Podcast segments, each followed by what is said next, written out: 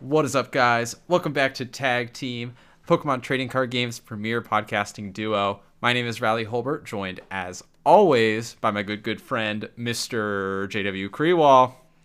JW, how's it going today? It's going all right, Riley. Feeling good. Oh, yeah? Better than I have in a while. We love that. We Yeah. love well, two weeks ago, I had a toothache.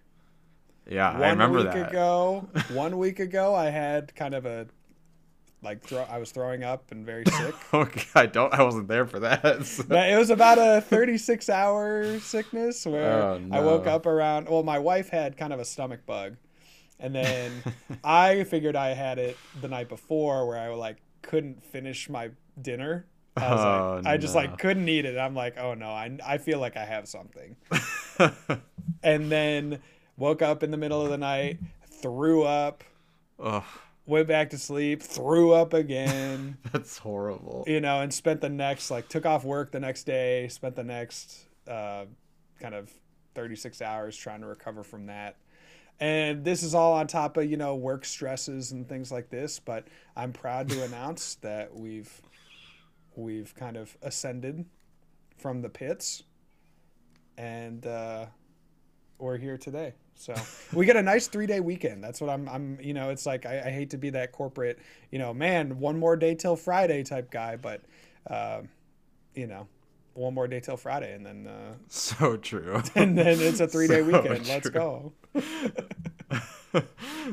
well, So I'm sorry that you weren't feeling well, but I'm glad that you're feeling better. I felt just good enough on uh, Wednesday of last week to record with Andrew, and I thought it was a really nice conversation. But holding down the fort while you were gone because you had work stuff. So how you doing, Riley? I'm doing well. Yeah, I got to spend the the week last week in sunny San Diego, and that was a nice refresher after a really cold week prior in Wisconsin.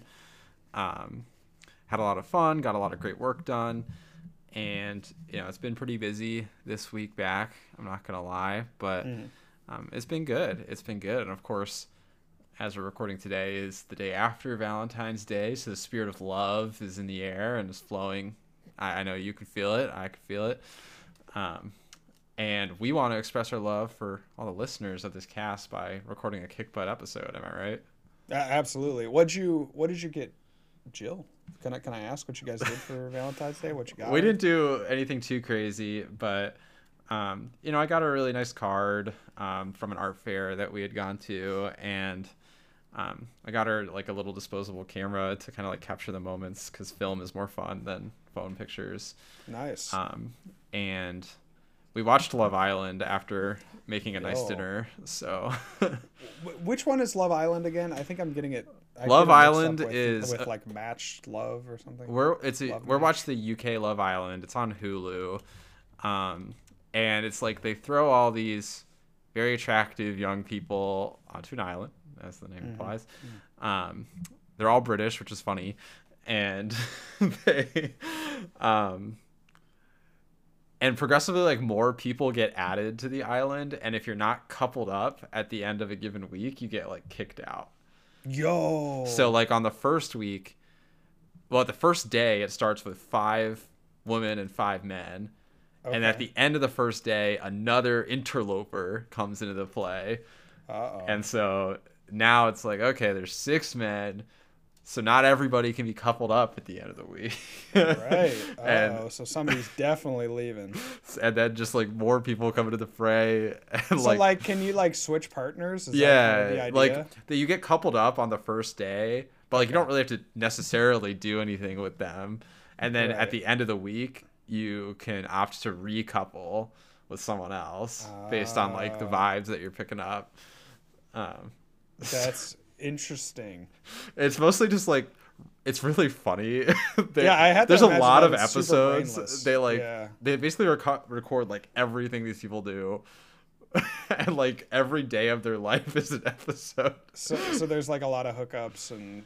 Well, not yet. We're not very far, but Okay. you know, it's funny. Like, it's also just funny because we're watching the UK version, so they talk about like snogging with each other, and they talk like, Oi, we were snogging down at the garage last night.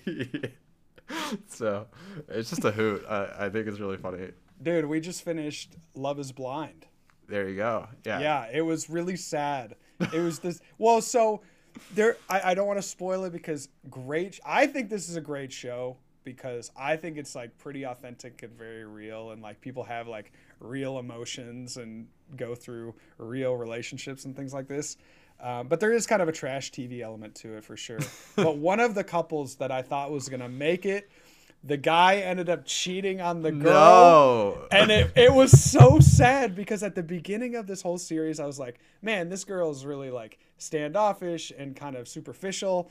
And he's really genuine and real. And then it turned out to be completely opposite, where like she was the real, genuine one and just had to kind of like, she was scared of opening up, but she finally Yeah. got there at the end. And then he just turned out to be the scumbag that No. cheated on her for months. oh my god. yeah it was it was tough i mean they didn't really get too much into the details of like the you know cheating they just kind of said it it was like maybe like a two minute segment at the end because it wasn't something that they had caught on camera but it was really sad to see i was really disappointed That yeah, that's Yeah. wrenching. It is. yeah it The really uh you see we watch Love Island because it is sort of like trashy TV and it's fun Yes. to like watch Yes. and like point and laugh basically. yeah Like, totally i get that What's going sure on? Um so yeah, we had a lot of fun. Did you do anything fun with Anne? um yeah no we just watched love is blind yeah, so kind of a similar vibe. we're just I you know Anne, and and I um you know we're just we've been married for a while right so it's like Yeah. Valentine's Day is kind of low on the priority list in terms of what we do for it we ended up going out to a nice dinner on Saturday Yeah. um, we had a free weekend which we weren't expecting it was actually a little bit of a kind of a last minute scramble to try to find a babysitter but we ended up going out for dinner on Yeah, it's Saturday. kind. I mean, we kind of did the same thing. Like we got we got dinner on Saturday, and Yeah. it's the middle of the week. You know, there's only so much. yeah right exactly I mean it's a Tuesday I got to go to bed at like 9:30 right Yeah. so I agree. Um, anyway, we got plenty of, of poke to talk about for today. Um, so let's just kind of dive right into it, man. And first, I think we have to talk about the news in terms of the competitive circuit. Uh, the CP threshold has been lowered for a Worlds invite. I'm going to focus on North America here, uh, where we've lowered from 500 points for a Masters invite to the low, low price of 350 championship points. 350 So 350 Riley obviously that's caused a lot of buzz you know people who sort of over the course of an hour got their world's invite without doing anything uh, we're pretty excited i myself am now pretty close to getting my own which is pretty awesome Yep. um, and then there's sort of the other side of the coin where people are maybe concerned about what this means in terms of locals returning over the course of this competitive Yes, season I think that's the that's kind of the biggest takeaway I think that you can make from this, the biggest um, inference, if you will. Locals are not coming back this year. I would be shocked. this competitive year at least Yeah, this competitive year. I mean, maybe down the road, you know, thinking like August, September, they might start rolling back out locals. But for all intents and purposes, I would not count on locals being back. And I think, you know, there's some nice things about that, I guess, but also it's really difficult for, you know, some players to get the points that they need without the local tournaments. I mean, you think about just how much those play into, um, you know, certainly all the years that I've qualified, uh, pretty big factor. So sad to see that, you know, again, inferring. There's no no official statement, but um, I think Pokemon has, with this announcement, and actually through some of the communication that they've had with some of their stores, it, it seemed like they've kind of walked back any mention of local tournaments. Um, yeah, it cer- certainly seems like we're not getting those this competitive year. Yeah, and it's it's kind of interesting to me too because in some ways they have been trying to support local scenes with like the new play Pokemon packs, right? Like that's an incentive to go to your local uh, scene and participate there. But on the flip side, you know, this is maybe an indicator that locals aren't returning. So I don't really understand sort of that contrast, I guess. You know, why encourage people to go to locals at all if you also aren't willing to support the tournaments? Even like a low stakes like league challenge, right, where they don't need to give you a play mat or anything. Um, so I yeah, just, it's a little perplexing. I, I will agree. I don't know that I have a good answer for. Yeah, I mean, I don't have a thumb on the Why? pulse. Right. Right. Um, you know, I wouldn't be surprised if maybe locals make a very brief reappearance, but yeah, I, I agree. They're probably not going to be a, a factor in this competitive season by and large. yeah. Um, you know, our original theory, at least mine, was that they would return with the Scarlet and Violet expansion and post rotation. I just can't see that being a thing. And I feel like also, if that were the case, that stores would know more and inevitably someone would say something by now. Um, All right. Let me put on my tinfoil hat for a second. yeah, do it, please. What if they run CP tournaments through PTCG Live? Well, that's not going to work. So you're gonna you're gonna need a new theory. I, a never, and maybe that's gonna be their way to like really promote it. They What if you know- like on March first, yeah, like TCG Live gets a massive update and it's like amazing. dude, what if, bro? the They've beta been was just like a us. it was just a sleight of hand. Yeah. Well, the beta was like all the junior devs yeah. putting together the game, and then we see like the real game. The, the senior devs insane. upload their Yeah. branch to prod. Yeah. Yeah. I think that might be it. It has to be. yeah, and then we get CP tournaments on PTCG Live. That must be why there's no locals. I agree. That's the only right. explanation. Tinfoil hat off for a second, though. Um, yeah, no, that's that's probably not happening. But I mean, 350. Do you feel like that's a fair number for uh, championship points in North America? You you look at, you know, kind of some pathways to get there. I guess um, three top eights and a top what. Uh, 64 He doesn't know. top Yeah. top 64 Yeah, yeah, right so I, I just want to make sure i had that number right um you know is that does that seem reasonable or uh you know essentially six top 64s with maybe a finish at an ic like do you feel like this cp threshold for north america is reasonable and um and you know is it a good number is it is it a you know decent number for uh, north american players Yeah, I mean, it kind of harkens back to a oft repeating conversation in the Pokemon community about sort of the philosophy of the world's invite, right? And who should achieve it. Right now, I think 350 is fair is pretty easily achievable for people who go to multiple ICs, especially even if Yeah. they don't do like phenomenally well. If Yeah. you go to multiple, you'll probably get points at one at least. Um, and the IC points are just so massive that you'll probably get the invite at that point. It's, you know, it's Yeah. also if you go to multiple ICs, you probably are like capping out your regionals, even if the finishes aren't the best. Um, so I think like anyone who goes to multiple ICs probably getting their invite. I think, you know, those kind of middle of the pack players who are placing, you know, top 64s, maybe get a top 32 here or there, uh, maybe a top 16 or a top eight. They'll also probably get their invite as long as they get a finish at NAIC. Um, and then sort of the higher end players have either already qualified or um, are easily on track to. Um, so to me, that seems like kind of appropriate. I mean, I I think what's lost though is is sort of the local companion to that. You know, a lot of the world's invites aren't people who are in those three demographics. It's people who grinded out their league cups, got you know 300 200 points off of those and mm-hmm. then finish it out with maybe two regionals and NAIC, right? Like that's a common story in my opinion for how a world's invite is formed. And I don't really think obviously obviously it's not possible today. And I don't think like those types of players who only maybe can afford or either time or money to go to a couple regionals are really going to have the opportunity to get a world's invite this year.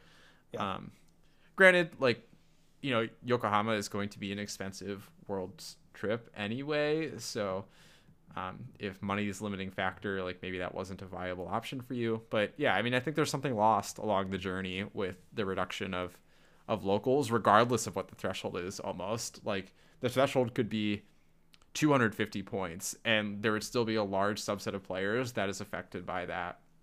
Yeah, totally. I mean, I think we're still looking at a, a significantly smaller um, population from North America getting their world's invite, even with the lowering of the CP threshold bar. So it to me, I mean, it feels like a respectable number in terms of just given what we have with uh, Yeah. only regionals and ICs. It feels like you know the person that gets through to the 350 point threshold. I'm going to be like, okay, that is like uh, traditionally what I think of as a world caliber player. But again, like you said, without locals, is that a little bit of gatekeeping uh, being done still because we don't have those League Cups challenges to kind of boost up some of those players that don't have the chance to travel or are in a little bit more remote areas of the country. Um, you know, yeah, right. I mean, there, there's always going to be losers and things like this. So, Yeah, I mean, I totally agree with you. I think the threshold I think is appropriate in terms of like determining the caliber of player. Um, it's just it is unfortunate that folks who are in that sort of more local oriented space don't get to have maybe the participation level that they were hoping for for this season. Um, and I feel for those players, right? Um, you know, that's a lot of folks' stories in the Pokemon trading card game, and um, I don't know what's going behind on behind the scenes. Like clearly there's some sort of rationale for why they're continuing to delay the actual local tournaments.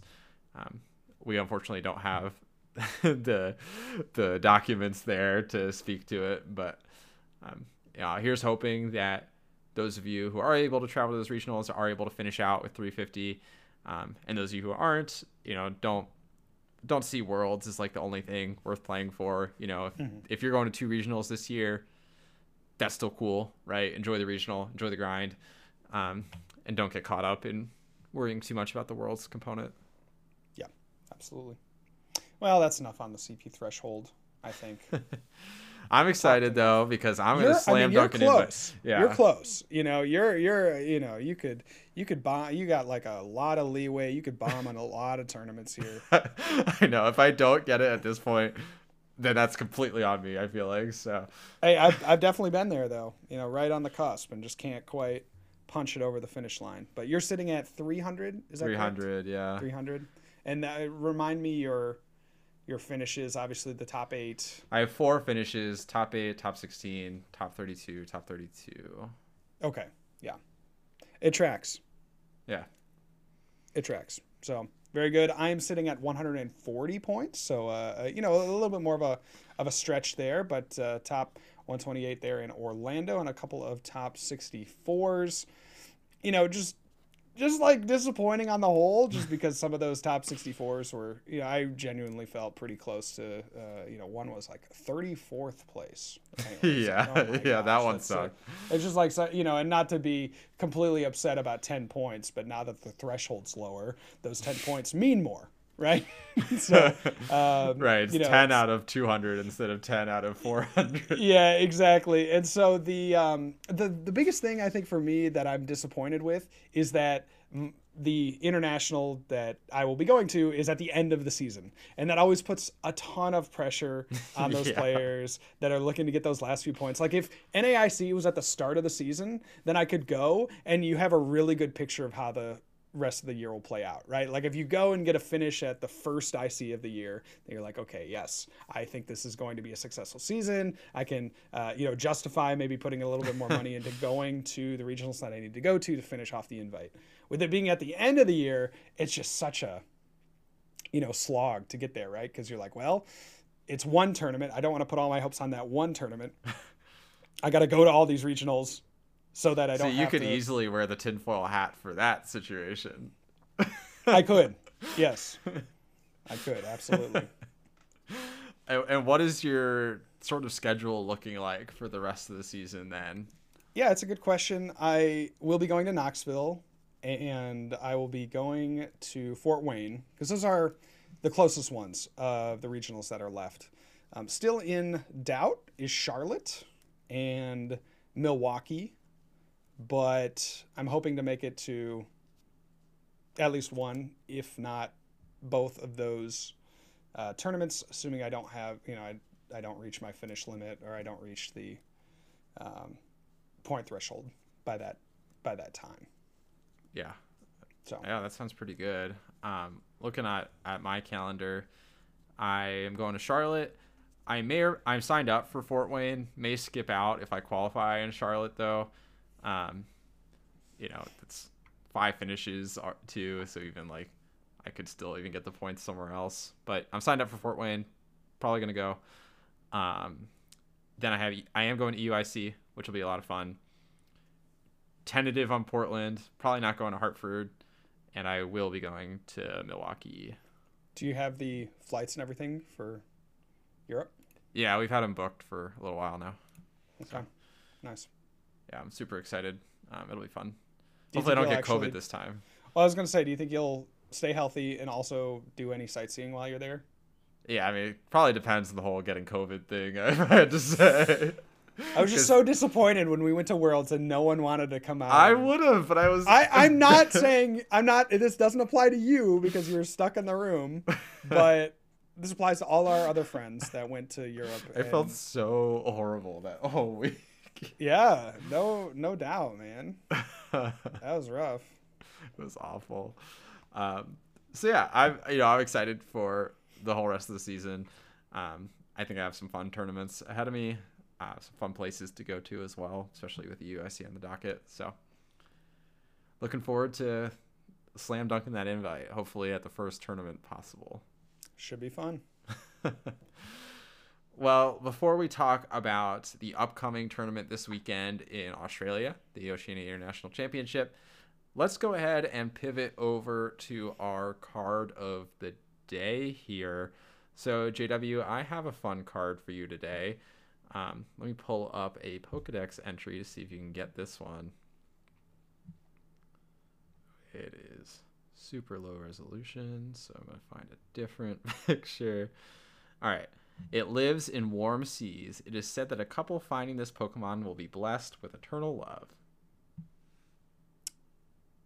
Um, it's it's Gastrodon. So No, close, no, so it's, close. It's Luvdisc. yeah, okay. Let's go. Did you like just forget Luvdisc because it existed for a second there? No, I thought it would be funny to say it was Gastrodon because that's like one of the most ugly Pokemon.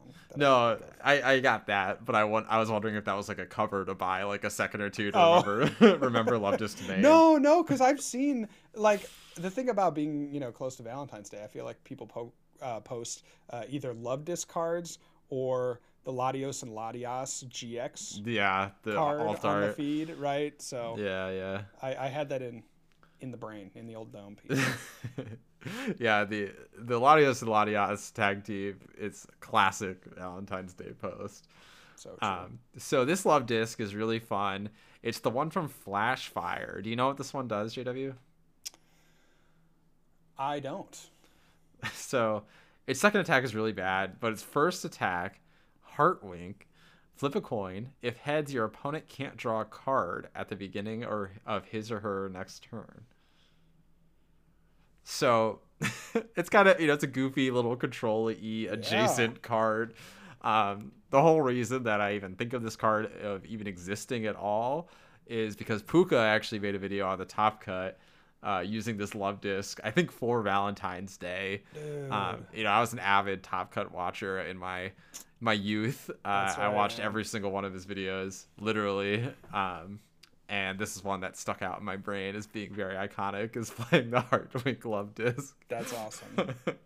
so shout out to Pooka, and shout out to Luvdisc. And the card's actually pretty cute. You know, I gotta say, Luvdisc is kind of a weird Pokemon, but it's cute here. I mean, it's it's a basic, like it's well, it's a basic Pokemon, but basic in the uh, colloquial sense as well. Where it's yeah, it's kind of it's a simple design. Um, is that like a beak? Is that its mouth like that? it's a yeah a beak. What what is another like orifice that it could be? It's, like it's either a beak or a mouth, right? it's a Mouth. or what about like a what are the what are they what do you call it? proboscis. Like on a, like on a butterfly, you know? yeah, like the, a proboscis. kind of the tongue. Yeah, thing? yeah. I said it twice now, so. What is it? Proboscis, yeah, probiotic. No, not quite, but but close. yeah. I- Oh, that'd be weird if it was like a proboscis type thing that like extends out. Dude, that would be kind of weird. so Yeah, we don't know. I don't know. We don't know the true power of Luvdisc. yeah. we guess we don't. you spitting. So, speaking of mouths, we should thank our presenting sponsor of the cast, Manscaped. They just came out with a brand new razor for your beard. It is fantastic. I don't know, Riley, have you used? Yes, I have, and it's actually really, really, really good. Um, it was one of my favorite parts about the beard hedger is that it's adjustable without actually swapping out the guard. Um, so as someone who you know regularly trims my beard, I like to you know maybe vary it up with the length over time here and there. Um, and previously, I've had an electric razors where there's like 20 different guards and you have to constantly be swapping them out, especially if you're shaving from like a full beard. You know, you have to start from a relatively wide guard and then bring it back down. Um, and that's just like there's a lot of physical equipment you're working with there. Whereas the beard hedger, you have one guard and then there's a little like turnstile almost to Right. adjust to the specific lengths. Super good. The close shave is awesome. I feel like sometimes I struggle to get close shaves with a uh, electric razor as opposed to a like a two blade razor. Um, this one does a super good job. The all the different lengths, super good. It's clean. It's quiet. Works great. I've been really really happy with this product so far. Nice. Glad to hear it. So you can get a discount actually. If that sounds appealing to you, if you're a man or a woman. And my girlfriend loved beard. it. You know, she loved the Your outcomes. girlfriend loved it too? She She loved the her beard? outcomes. No, she loved the outcomes rather. Oh, okay. Well, Uh, that is uh, high, high praise. I don't know much about Jill, but I, I'm sure she has high standards if she chose you. So, if you'd like to get your own product, head on over to Manscaped. We actually have a little bit of a you know discount over there. So head on over to manscaped.com at checkout. Use code TAG TEAM. You can get 20% off plus free shipping. That's code TAG TEAM, 20% off plus free shipping. Thank you so much to Manscaped for sponsoring the cast. Yes, thank you so much to Manscaped for your continued support, and thanks to you all for checking them out. All right, so as we round out the cast here for today, we got to be talking about Australia. It's happening in like a handful of hours, honestly, right? Because the event starts on a Friday. But Friday is Thursday because everything's upside down in Australia. Okay, just you know, make the joke already. Uh, it's, it's more just like they're really far ahead, you know. Uh, it's nothing about being upside down. They're just really far ahead, and so we're like you know probably 20 hours away from day one starting, right? Yeah, yeah, it's Uh, it's cool. I mean, I love you know being able to watch poke during the workday. So looking forward to that for sure. for sure. Um, so Australia's coming up. A lot of folks are really excited. It's going to be a great tournament. Um, and we wanted to start by doing a little bit of a mix up. Here at Tag Team, we typically do sort of the expected meta share or the most popular decks. Um, we figured not everybody who's listening to the cast maybe even going to Australia, so you're not necessarily worried about the field, you're worried about the outcomes. So instead, I thought it would be fun if we threw our two cents into the ring for what the top eight will look like at Australia. You don't have to name like the players or anything, although certainly if you have a wild guess, I guess you could. Yeah. Um, but what are the top eight decks that you expect to see in Australia, JW? Yeah, I would say, um, you know, the I want to say like the elephant in the room or or the um, fossilized bird in the room. It just has to be Lugia. I mean, we're looking at this deck. The dominance of this deck since it's been released um, has been maybe not unprecedented, but pretty close. I mean, it's been a very, very dominant deck, uh, the likes of which only a few decks that I can remember in my playing career have had. Certainly in like the modern era. in in the modern era yeah absolutely absolutely. So um lugia i mean just has to be one of those decks that i, I think the floor is probably two in top eight. Um, we could talk a little bit about why lugia is just the maybe quote unquote best play for an international like this. Um, because the matchup spread is pretty solid. Um, you do have some ways to outplay your opponent and i just wouldn't expect any less than like a 5-3-1 record playing a lugia deck it's just it's just consistent solid it's just that guy you know it's him Yeah.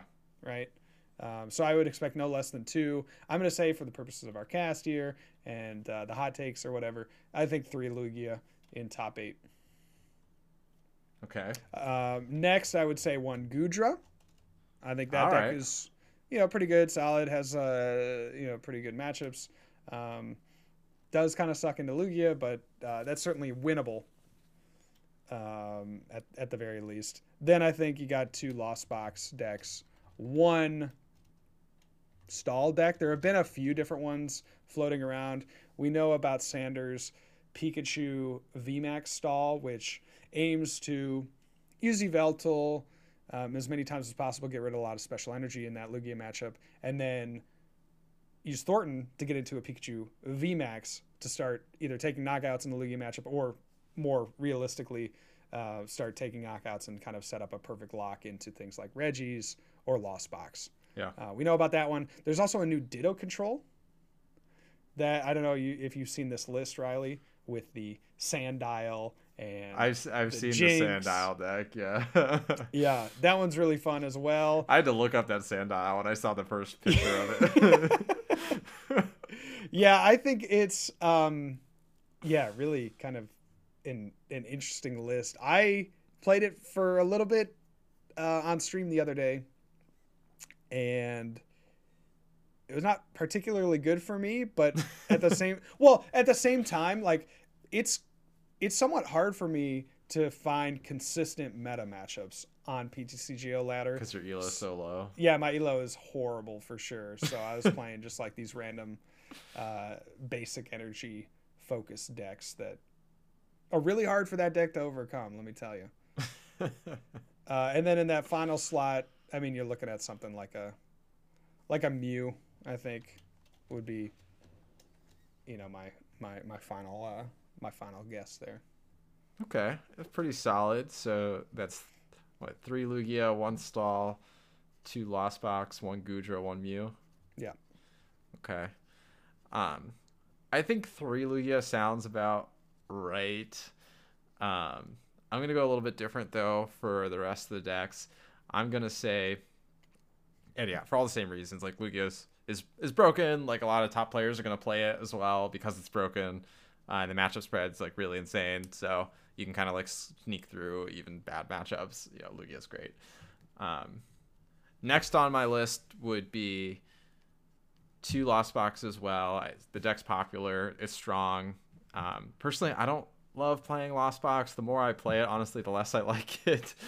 Um, except for maybe the turbo version because that just feels so fun and ham. But um, I think it's gonna show up. It's gonna do well. People are really into like the Rayquaza variant, especially it feels like these days, um, and it can just sneak through and easily make a top cut. Um, I'm gonna say Mew will actually have a good showing in Australia. I expect to see probably two Mews in the top eight as well, uh, which gets you to seven. And that last slot, I think, will be some sort of crazy stall deck, um, be it Yveltal Control or or Eldegoss Loop or what have you. Um, whatever Sandra cooks up that week, probably. Yeah, so I mean, it's it's very clear that we're taking stall seriously. For um, I think Stall's you know, really good right now. Yeah, this I, I was going to say this tournament, but also looking ahead, right? Knoxville, Charlotte, uh, these these other tournaments in this in this format. Um, should the players also? I mean, should should players going to either OCIC or any of the upcoming regionals like like we're taking it seriously, but should people adjust their decks to accommodate for stall? What adjustments would you propose? Well, I don't know. I mean, it's like uh, obviously it's very deck specific, but in Lugia, I think one of the mm, standard kind of stall uh, card or, or anti-stall cards would be, you know, maybe a bird keeper, right, to try to get around the um, the stadium, the the Galar mine that they're going to play. Uh, if you're playing Mew, uh, you have the Palpad Cyllene package that is not necessarily um, at least currently is not in every list that I've been seeing. Um, Yeah. you know, Goodra is going to have some inherent strengths against the deck, but um, you know, certainly there are things you can do in, in lost box style decks to to help out. So, yeah, I don't know. Would would you accommodate for it? Would you? Is that in your? If you're Yeah, I just think it's so would you- hard, you know, because it's not going to show up in a ton of numbers, right? Like a handful of really good players will probably play stall, but you know, how many will you hit over the course of a tournament? It could probably even be zero. Um, and then the other thing is, you know, what does stall look like, and like how do you counter it? You know, Right. it feels a little bit different than the days of yore where it was like Vileplume was kind of like the stall card or like um or you know, just a fat Reggie was the stall Yeah. card combined with safeguard Hoopa. Um and you just had to like adjust your deck slightly in like very specific ways to accommodate it. I just I feel like stall looks so different at every tournament these days. So like I would what I would hate to do as a player what would be to specifically include a card to deal with stall only to find that stall just looks different than I expected and just wasted Sure. a card slot entirely. Sure, sure. You know, I would be really upset if I did that. And so I would probably err on the side of not doing anything because at least then I know that that was completely in my control. Yeah, there you go. I mean, that that's always the thing, right? It's like, do you overtech for things? Um, and certainly a deck like Stall, even though it has a few different iterations, is not going to be played in the numbers that you necessarily expect. Now, that said, we always talk about on the cast should you be modifying your deck or making deck decisions based on the field at large or based on what the better players are going to be playing. And I think that's still, you know, the, the debate is still out there. But uh, for me, I'm generally thinking when I make deck selections, uh, when I make tech card choices, I'm trying to think a little bit ahead, right? I'm not thinking about those first few rounds. I'm thinking about the day twos. And I'm thinking about what players might be playing as I amass my wins on the road to if if you do. well, yeah, you know, I mean, okay, the, these last few regionals not the greatest, all right. Hey, listen, I'll be the first to tell you that much. But Hey, hey, listen. hey, what, do you- what do you mean? Uh, but the wind's coming this year. I can feel it for sure. for sure. Yeah, I mean, I think even then it's still somewhat hard to justify because stall just isn't played in the numbers necessarily. That makes it easy, and even then, it's kind of what I'm saying, or like maybe you know maybe Azul and Grant and Danny play a variant of stall, and Sander plays a completely different variant. So maybe you do hit two stalls, and they're two very different, and like your tech still didn't really get you those two wins that we've sort of uh, propped up as a as a valuable threshold for attack. Um, so yeah, and then even even further, going a step further, if you see stall and top cut, you know, will the tech add more value than just top cut rules do for you? Sure. um, is like another layer to that. So I, I think if your deck doesn't have like a really easy sort of catch all for stall, then I probably wouldn't tech too specifically for it personally. Um, in favor of just building a better deck for an international championship. Well, or you could play stall yourself. And that's something I'm very open to. You know, is just play stall myself. Um, I think one other deck that sort of slipped under the radar in both of our top eight predictions uh, that I think is pretty good. It's great ninth place deck. if I had to put it in my, you know, little ranking there, would be Palkia. I think is actually pretty good right now. Um, I think it has a decent Lost Box matchup. I think it has a decent Lugia matchup as Lugias are continuing to get more egregious with like their cutting of the tech cards like Bird Keeper. Um, you know, Ian Robb had a great showing with it in Orlando. I don't think that was a fluke, you know, that he's continuing to make day twos with Palkia. So I think it's another Yeah. deck worth respecting. Um, you, again, you don't probably tech for it or anything, but it's a really solid deck in the field. One of the more interesting decks that I've been thinking a lot about after looking at uh, tr- the Trainer Hill kind of meta breakdown and matchup spread was Arceus Duraludon. In his, you know, aggregation of online tournaments and, uh, you know, just the results uh, that he's seen, Arceus Duraludon has like a basically a 50-50 if not better matchup threat against every meta deck. Would that be something that you consider? I mean we've been kind of known haters of arceus duraludon. Yeah i'm looking at the graphic right now.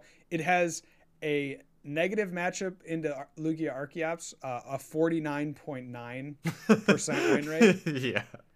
and into mew it has a you know 40% win rate right but against everything else it's at least 50 50 or better is that something that you would consider like is arceus duraludon like kind of the sleeper deck right now that just nobody's sleeper deck. I don't know about that. Um, I probably wouldn't consider it super highly, and not because the matchups aren't there, um, but because Arceus Duraludon to me feels like a like a draw check almost.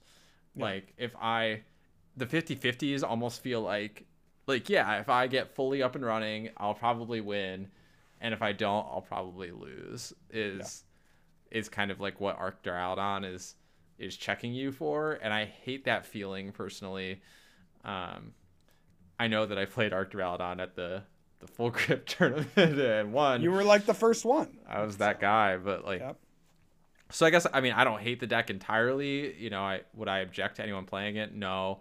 Um, and I actually had a similar conversation with Andrew prior to Orlando. He was texting me in a bit of a panic. He's like, "Oh, I should just play Arc Duraludon instead." like that's fine, you know, just but and I'll support your decision if you do that, but just know like you're leaving your tournament up to God and not up to you. yeah. definitely, definitely. Very linear deck. Uh, nothing necessarily wrong with that. No. Uh, but very linear deck. You really just you have it or you don't. You know, and that's pretty much how the game goes. Against Lugia, you either have the double boss um, on the turn that you need it, right? Because you're going to need to boss up an Archeops so that they can't get Yveltal down, so that they can't Amazing Destruction your lone Duraludon. Um, and then you have to follow it up because they're going to bench the Yveltal on the next turn. So you have to go boss boss. You either have that, you don't. A lot of these other yeah, that one is just a pure draw check. Um, yeah. The yeah, I think the Lugia match in particular is just literally just a draw check. Like who drew better. um, the the one thing that I think is cool is like some people are trying out like having a little bit heavier of a Raihan count as like an alternative to the double boss. Um, so if your Duraludon gets KO'd and you have another one on the bench that you can um, quickly power it up is like an alternative. Don't think it's horrible, I guess. Um, I don't know. It just to me it just feels like I just hate to leave as big of a tournament as an international championship on a deck that I feel like the plays are out of my control. But if you got the matchups, man, then you know it's what? True. I'll, t- I'll take it. Right? It's like it's not about how necessarily how the deck feels, but if I'm feeling like it has the right matchups, then I'm going. Yeah, but ex- to some extent, like 50-50s aren't really what I want to take either, especially with a linear deck like Duraludon. Mm-hmm. I would be more apt to take 50-50s with the deck that I felt like had a really high skill ceiling. Uh, sure. Uh, because then I feel like sure. I can influence those 50-50s.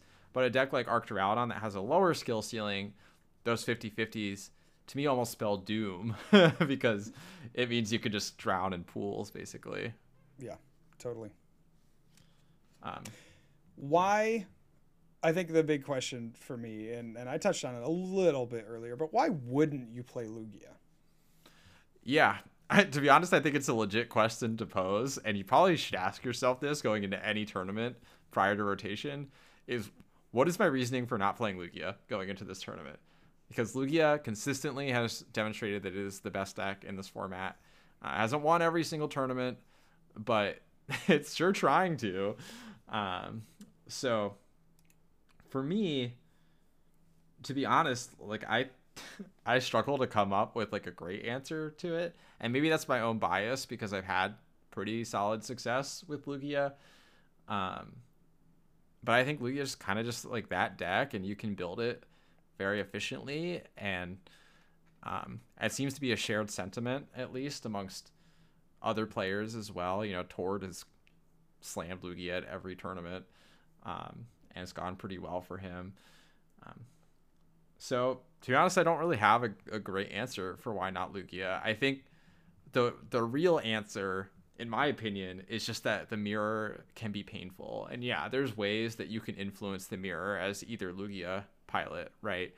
right. Um, you know, the mirror went had like a little bit of a of a phase where people just thought it was completely skillless. I don't think it's completely skillless, but I also don't think it's like the better player always wins situation either. Right. Um, you know, I think the the ceiling isn't like as high as like some of the Lugia apologists like make it out to be type of thing. You know what I'm saying? Yep. Um, but to me, that's like the motivation not to play Lugia. It's just because you don't want to drown against other Lugias. Um, but then you're kind of if that's your logic, then you need to play a deck that has a really good Lugia matchup in, instead sure. of playing Lugia, right? Sure. And to be honest, I don't think there's a deck that has that that um, really will consistently perform outside of maybe stall. Yeah, I mean, you're thinking about like uh, maybe like a like something with Aerodactyl in it. You know, a, either a, a Mew deck that has the Aerodactyl, or a Vikavolt deck. Yeah. With Aerodactyl, you know, those would be decks that I would say, oh yeah, those have, you know, I, I would go into a Lugia matchup and expect to win most of my games uh, pretty handily. Um, what do you think about decks that incorporate Flying Pikachu as an attacker? I mean, we, we talked a little bit about Stall, which has that option, but then also you have maybe Arceus Flying Pikachu, um, some Lugiolus play Flying Pikachu. The Lugia Flying Pikachu has always intrigued me personally, but I've never tried it. Um, I don't really like Arceus a lot right now, and I, you know, some of this is just you know me being a Jagamo. Um, yeah, you're just a curmudgeon, bro. But I was telling, I don't know if you saw the text that I sent to Andrew at Orlando, but I'm like, you know, why would I play Arceus and use my V Star power to like, you know, draw two cards basically? When I could just draw the cards that I want and use Lugia to put two Archeops in play instead. you know what I'm saying? Yeah, just draw better. Right. Like I'll just draw those cards and then I'll use my V Star power for something else. yeah, something good. Yeah. So like I'm kind of and cold take a on... knockout and take a one shot knockout. Yeah, exactly. Like I'm so I'm a little cold on Arceus in general right now because yeah. like I just feel like I'd rather use a more explosive V Star power than searching out a card. Sure. Um and I feel like you know Palkia and Giratina and Lugia all have demonstrated like the the value of having a more board impactful V Star power. Um, and I think if I was to play Flying Pikachu, it would really just be like in stall as like a Thorton type of thing. Sure, sure. Okay, well, interesting. I mean, uh, do you it, disagree with any of that? I mean, yeah, no, I kind of talked for not no, not necessarily. I do think Flying Pikachu in and of itself as an attacker in this format is quite good. I mean, you think about the Lawson decks. Um, yeah, oh, that I, I you know the not non Goodra based, right? The, they're gonna just fold. Um, Regis is not quite the deck that it once was in terms of its meta share. It's kind of fallen off with the rise of Goodra, but uh, that's another one that you know you're looking at. Okay, Flying Pikachu is really good against. Obviously, it's hitting weakness against Lugia, so all those uh, greedy Lugia lists that have dropped Dunsparce uh, might have a little harder time. I think there are a lot of things that make that just a solid card, but like you said, the Arceus, um, the ability is still great. The attack power is not quite there, right? So when you're comparing Lugia and Arceus, just Lugia has that more high end potential of with the two Archeops out being able to one shot anything. Whereas yeah, Arceus, Arceus needs to be like doing guaranteeing like... a two. Arceus needs right? that 300 base damage. yeah, yeah, man, that'd be insane for sure. So, uh, yeah, just that that power ceiling is is a little bit higher with the Lugia, and I think that. Uh, you know that that so, leads me off the Arceus too. You know, to redirect to you, since since you didn't really have a chance to answer the original question, like why wouldn't you play Lugia? Like, what is your justification for not bringing Lugia to tournament? No, it's a it's a really good question. I mean, at this point, and until we hit rotation, I think Lugia is going to be my default deck.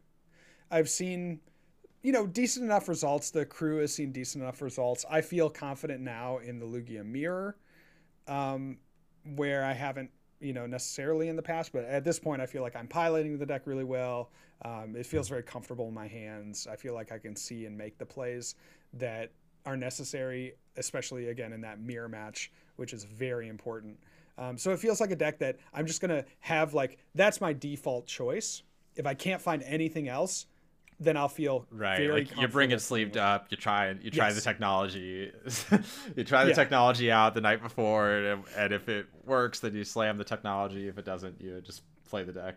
Yeah, basically that. Right. So for me, absolutely, Lugia is just that deck uh, that I'm going to go to. Um, and it might just be the first choice, but it might just be kind of okay. I, I, haven't really found anything else that I like, or nothing else has a good uh, matchup into Lugia or other decks that I'm expecting. So I'm going to take Lugia and, and be happy about it. I think that's a good spot to be in. If you're looking at a an international and you're saying, "Man, I just really need to get points," it's it's really hard for me to not suggest Lugia. If you look at Mew, there's always that question: are people are going to be, The be dunce- playing Drapion? The Drapion right? question, yeah. you know, and that's just like it's a scary place to be in. You know, you think about, you know, even decks like Lost Zone, Regis, there are different counters out there. Um, you know, how how many how many Marnies are going to get thrown at me? How many Flying Pikachu's are going to get thrown at me? Um, you know, you think about just the bevy of other decks that we have out there, and there are these other questions that you have regarding, you know, matchups and techs and things like that. And I feel like there isn't quite that uh, same there, there aren't the same answers for Lugia that there are for some of these other decks. So uh, feel very comfortable bringing that. You know, if you're looking like, hey man, I just need to get some solid points, I need to get a finish. Yeah, five three one with the Lugia deck. Unless you're hitting, I don't know, quad Weezing multiple rounds, yeah, something like that. then I I just it, it's really hard for me to recommend anything else. I agree. I agree. So, what would you play if you were sleeving up in 20 hours to Yeah. OCIC? That's a good question. I, I do really, really want to play Mew. I do feel like uh, Drapion stocks are low. The deck hasn't, uh, in the states at least, hasn't performed um, particularly well. It's it's done well in online tournaments. It's done well um, overseas, but my general thought would be like, oh yeah, you know, Mew's kind of on the low low right now. Drapion counts are are low. I would really love to sleeve up Mew. Ever since we played it in Toronto, that felt like oh, that was like a perfect meta for Mew. And Speak for yourself, man. well, I, you know, I, I did, and I was the guy that hit you know a deck with double Drapion, right? Yeah. But um, it has felt like So did I. To be fair. a good environment. it has felt like a good environment for Mew, and, and I'd be excited to sleep that back up. Yeah, I, I think my answer I would contrast with you. I think I would, I would really want to play uh, Evel Thorton stall, um, if I was at OCIC. You're brave. You're you have a bigger brain than I do. I I need to get more practice with the deck. That's going to be my goal between now and Knoxville. yeah. Yeah. Try to get more reps in. Well, cool. You know, hopefully that that gives you all insight into what the meta is shaping up as we go into OCIC and and the tournaments to follow here in the states. Speaking of following, JW, where can they find us? Absolutely. You can find the podcast over on Twitter at Tag Team Pokemon. Please, please, please go give us a follow over there. We're also on Twitter ourselves individually at Smiles with Riles for Riley and at Real John Walter for myself. We stream the podcast live every Wednesday night at 9:30 p.m. Eastern Time over at twitch.tv slash munner. Let's give Riley a follow if you would like to be notified of when we go live on Twitch. You can also find me on Twitch, twitch.tv slash flexdaddyrighteous for Pokemon TCG gameplay, openings, and the like. Thank you all so much for listening. We appreciate all of you, and we hope you have an awesome rest of your week. We'll catch you all next time. Peace. See ya.